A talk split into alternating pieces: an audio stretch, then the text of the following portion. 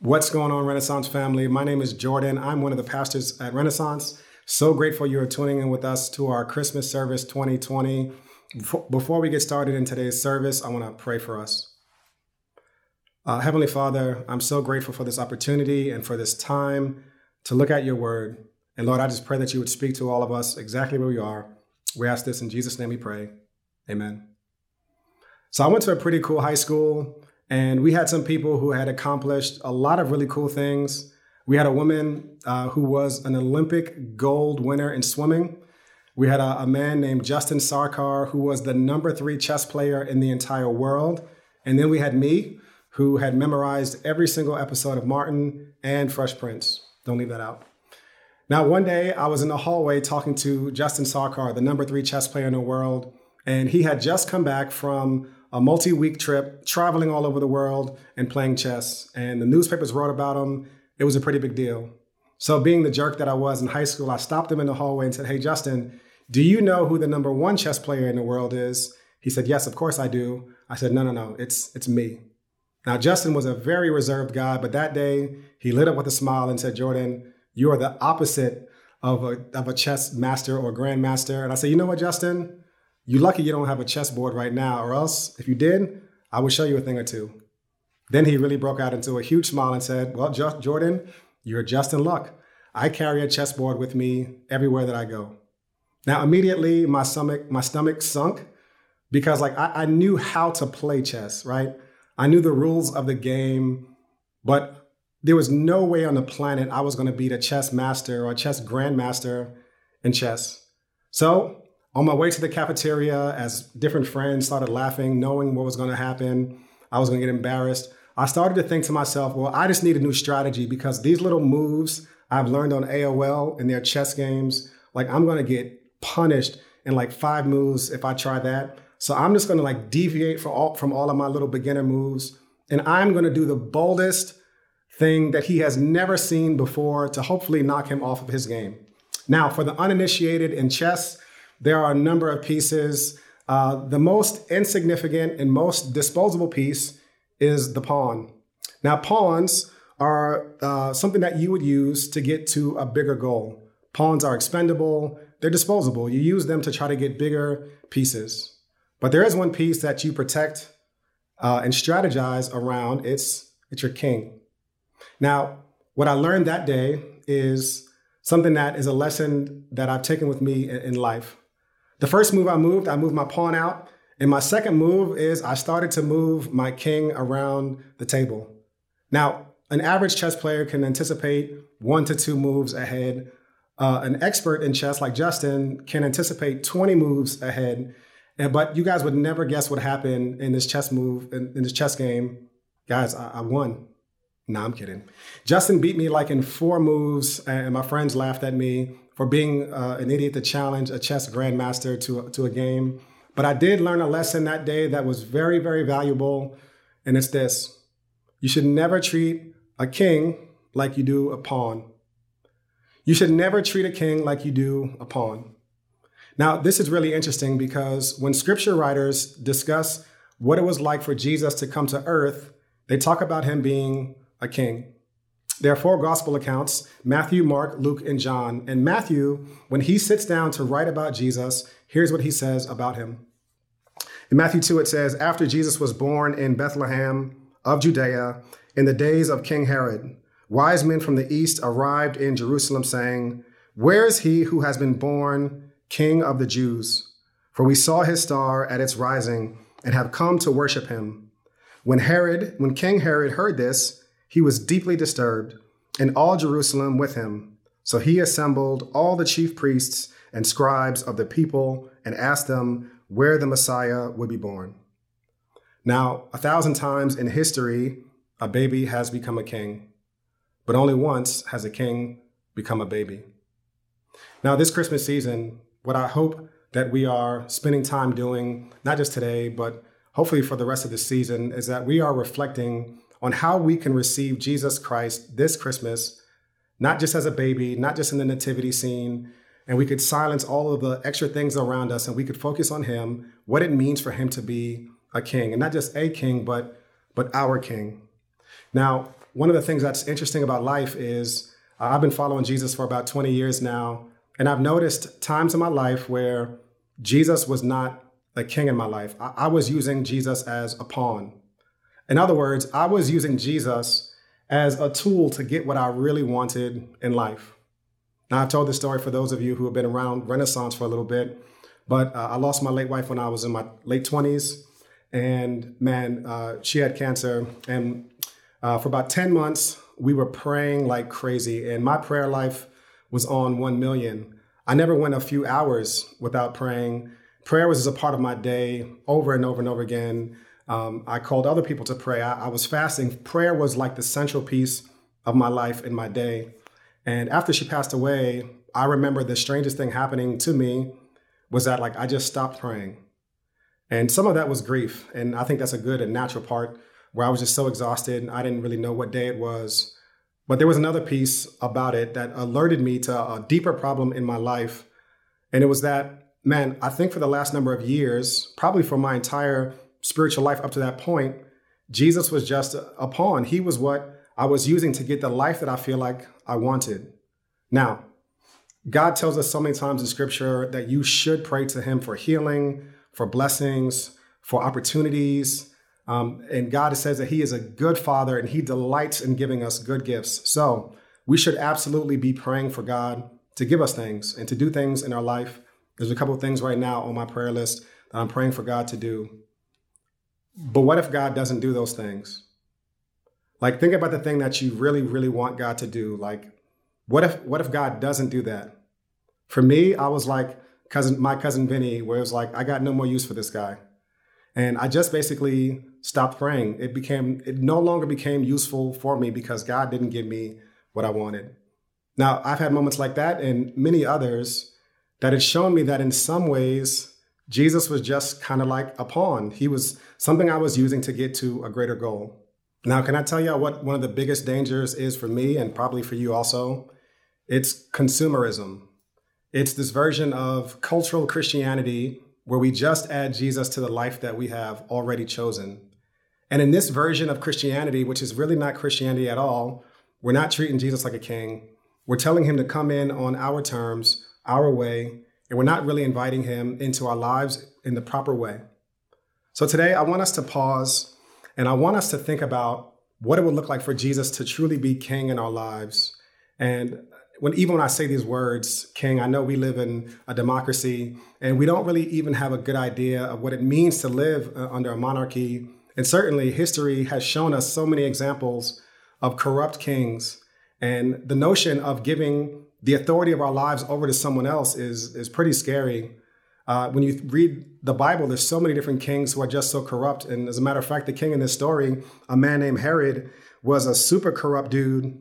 Herod was so paranoid about people uh, trying to t- overtake his throne that he was having his wives and his own children killed.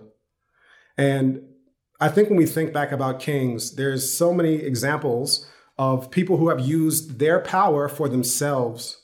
And I think that's what we know when we think about power that when people have power, they're very likely to abuse it. And when we talk about Jesus as our king, there are pieces of us that are hesitant to truly treat him like a king because we're afraid of being walked over, of being disregarded, of being discounted. But here's the good news. Here's the good news of Christmas. Jesus is not a king like Herod. Jesus is not a king like any king in all of the history books. Jesus is a completely different king who doesn't use his power for himself, but he rather he lays it down for you and I. So there's three things I want to talk to you today about about Jesus, our, King, and that I think are highlighted through this Christmas story. Number one, Jesus is the King who comes to us. He doesn't wait for us to come to him. Number two, Jesus understands us. He is not so high and removed that he doesn't understand you and I. And number three, Jesus is a King who sacrifices for us. So, number one, Jesus is the type of king that comes to you. The world's oldest still usable bridge is in Greece, and it's over 3,000 years old.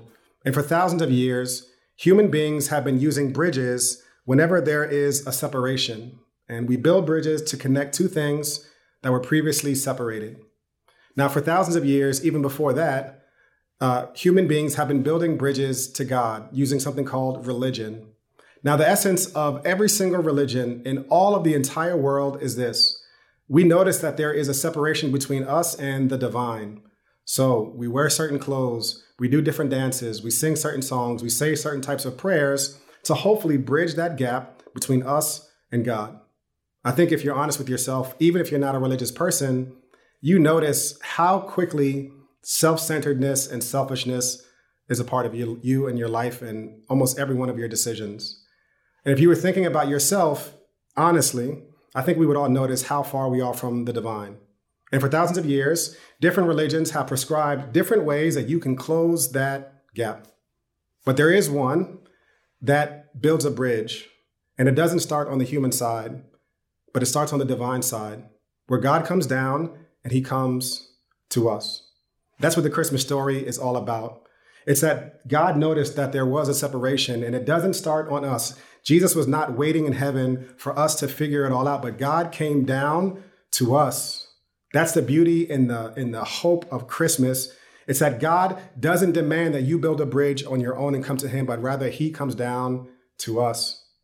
The Apostle John, he says it like this when he writes about Jesus and his coming on Christmas. He says, In the beginning was the Word, and the Word was with God, and the Word was God. He came to that which was his own, but his own did not receive him. Yet, to all who did receive him, to those who believed in his name, he gave the right to become children of God, children born not of natural descent, nor of human decision or of a husband's will, but born of God. The Word became flesh and made his dwelling among us. We have seen his glory, the glory of the one and only Son who came from the Father, full of grace and truth. Jesus is the type of king that comes to us. He is emphatically the bridge builder, and that is great news. I mentioned this a couple weeks ago in our uh, DNA group finale that that is both humility and hope for us. It's humility because none of us could ever claim that the reason we are close to God is because of us and all of our good works. No, we were so far away that God Himself had to come down and bridge that gap. But it's also hope because if it doesn't depend on you, then you and I have an external source in God that God Himself is the one who came close, and God Himself is able to accomplish everything that He wants to do in our lives. So, number one, Jesus is a type of king that doesn't wait for you, He comes down to us. The second thing that I want us to all understand this Christmas season that I hope disarms us and whatever apprehension we have is that Jesus is the type of king that understands us. Now, I know in talking to so many different people at Renaissance that life is complicated and there's divorce, there's miscarriage, there's losing your job, there's eviction and losing your apartment, there's being down on yourself for money. There, there's so many different things that, that weigh us down as people. And one of the things that I've noticed as a recurring theme is a lot of times I'll talk to someone and they'll mention that they talked to someone else in a similar situation. And that actually, what was the most encouraging thing for them after the miscarriage, after learning that their child had a disability, after whatever the situation was, that there was someone who understood them. And just by the very nature that that other person understood them, they just felt better. No longer did they feel alone and isolated. And here's the beauty of the Christmas story, and here's the beauty of Christmas, and here's the beauty of Jesus, our King. Jesus, our King, understands us. Whatever it is that you're feeling, Jesus knows what that feels like. Scripture tells us in Hebrews that Jesus, our King, was at all points tempted and uh, just like we were, right? But he's able to empathize with our weaknesses. So a few years ago, I was listening to an audiobook. My wife and I were taking a road trip, and we listened to this book uh, called When Breath Becomes Air. It was an unfinished memoir by a neuro uh, a neurosurgeon named Paul Kalanithi and, you know, full warning, this book had me straight up shoulder bop crying, you know, on the car, on, the drive. It was a story of a neurosurgeon and uh, who contracted cancer and he, uh, it's unfinished because he died before the book was completed. Now, the book was fascinating for a number of reasons. One, man, to learn about like how difficult it is to be a brain surgeon, I guess that shouldn't be that you know difficult to understand. Obviously, they're not they're not just letting anybody crack somebody's skull open and start operating. But the amount of work and hours and precision that you need to be to be a brain surgeon, it was really compelling and, and fascinating. But the real crux of the story was him. And uh, when he first learned that he had cancer, he told everyone at the hospital, his superiors, and they said, We want you to make sure you get treated here at our hospital to make sure you get the best care imaginable. And he agreed. Uh, one day after a surgery, he found himself in a recovery room that he had been in a hundred times before. Except this time, he was not the doctor, he was the patient. This time, he was the lonely, scared, in pain patient on the other side of the curtain who would hear the doctors and nurses discussing his case in the hallway. Now, what is the incarnation? What is Christmas telling us? It's telling us something that no other religion would dare ever to say. It's saying that our God is not just the lofty creator who sits far away in heaven, but our God is also the one who came down and knows what it feels like to be in close contact and to feel the weight of human difficulty. There's a scripture that I've gone to uh, many times in life, and particularly in life's most trying moments. Now, I've never really found a lot of encouragement and consolation from Christian cliches like God is on the throne or God is in control. I believe these things to be theologically true, for sure, but none of those things move me emotionally. What has moved me emotionally has been seeing Jesus pray in the Garden of Gethsemane. And this is one of the reasons that I love the Bible because if this was not true, they would have never included it here. It's Jesus, the sinless Savior, uh, the Son of God, praying in the Garden of Gethsemane, saying, God, if it's possible, I do not want to drink this cup. What is Jesus praying? He's saying, God the Father, I know what your will is for me, and I don't want it. I don't want it. I know how difficult it's going to be, and I, I don't I don't want to take a sip of this because I know what it's going to be in the end. What is the incarnation? What is Christmas telling us? It's telling us that we have a God who understands to observe what God's will is for their life and says, you know what? That's just too hard. Is there any other way, anything besides this? And that same Jesus who said, Father, if it's possible, please let this cup pass from me. Nevertheless, not my will, but your will be done. Our Jesus understands rejection, pain, loneliness, abandonment, disappointment from his, uh, about his friends. Our Jesus understands it all. So much so, Jesus understands what it, what it feels like to feel abandoned by God, his own Father. When Jesus was on the cross, he says, My God, my God, why have you forsaken me? So if you have ever hit a point in life where you have felt like God has forsaken you, that God has turned his back on you, our Jesus, our King, he understands. He's a different type of king than any other king in all of history. He's a king that comes to us, and he's a king that understands. Now, not only that, but he is also the type of king that uses his power and he lays it down to sacrifice for us. There is a, a fable told by a, an old preacher where it was about a king who one day looked down on uh, the entirety of his kingdom. And he saw this one peasant girl, and for whatever reason, he fell in love with her. The king went back to his castle, told his advisors. His advisor said, Well, let's just tell her to come to the castle and we'll make her your queen. Now, the king knew something that we all know in life is that you could never command love. And the king knew that if he were to command her to come to the castle, she would come, she would be obedient, but she probably wouldn't love him. So the king was racking his brain, trying to think about what is the way that he can go to this peasant girl that was dressed in rags, living in huts. And one day in the middle of the night, it dawned on him in order to be with her, he would have to become like her.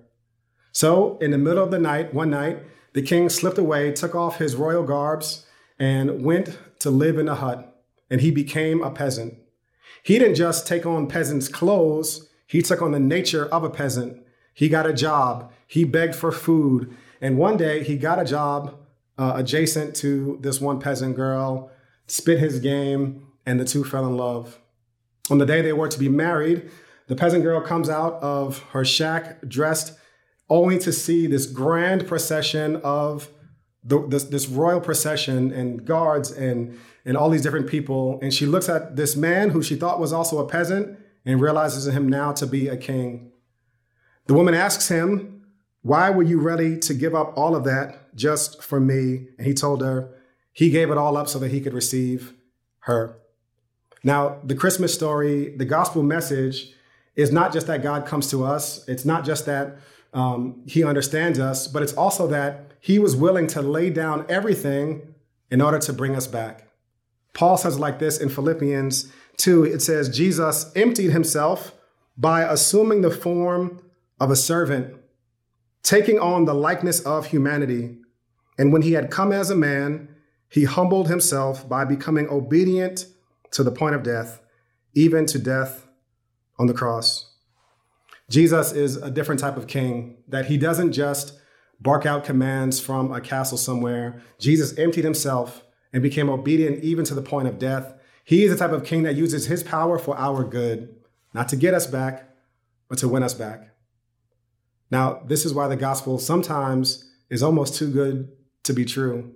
How is it that I can make so many mistakes in my life? How is it that I could be so far away from God? How is it that I could do all these different things only to receive God's free grace, his power in my life? And what did I do to earn it? Much like that peasant girl, we did nothing to earn it. It's just for whatever reason, for God so loved the world that he gave his only son, that whoever would believe would not perish but have everlasting life. So do me a favor, answer me this question. What is the only reasonable response to a king who comes to us, to a king who understands us, to a king who lays down his life and sacrifices his life for us? The only reasonable response is something called worship. Here's what we see in Matthew 2 in the text. Um, the wise men, they had it right. It says, Then Herod the king secretly summoned the wise men and asked them the exact time the star appeared. After hearing the king, they went on their way. And there it was, the star they had seen at its rising. It led them until it came and stopped above the place where the child was. When they saw the star, they were overwhelmed with joy. Entering the house, they saw the child with Mary, his mother, and falling to their knees, they worshiped him. Then they opened their treasures and presented him with gifts gold, frankincense, and myrrh. They worshiped. Now, a lot of times we limit this concept called worship to something we do on Sunday morning in a church uh, surrounded by people, or now these days, Sunday morning on a, on a couch. But worship is so much bigger than that. The definition of worship in the Bible is to value or to treasure God above all things. And that can happen Thursday at 2:30. That can happen on your way to the office. That can happen on your way to the bodega. That can happen everywhere as we plan our time, as we plan our money, as we plan what it means to follow Jesus in our life, where we value him, not just obey him, but where we value him above all things. And more than anything, I hope this Christmas season, we are worshiping and valuing and treasuring Jesus above all things. Now, we know a lot of you are new uh, to Renaissance and also new to faith, and we want to walk alongside you. So, if you are new and you want a pastor or some of one of our staff members to reach out to you, we would love for you to fill out a connection card. You can do that by texting Harlem uh, to 94000. That's three zeros. Uh, text Harlem to 94000 so we can get connected. And uh, you can check a box on taking your next step in faith to follow Jesus. And for all of us, regardless of where you are in, in your faith journey, our hope for us this year is that in all of the busyness of Christmas, we slow down and in all of the things that could take our attention, we fight to give our attention and our time t- to Jesus, our King, who is certainly deserving of all. I pray that this year, this Christmas season, we slow down and we remember. Let me pray for us. So, Heavenly Father, I pray that this Christmas season we would run at a pace slow enough to, to treasure you. That in all of the things going on, Lord, we would not forget you. We ask this in Jesus' name we pray. Amen and amen.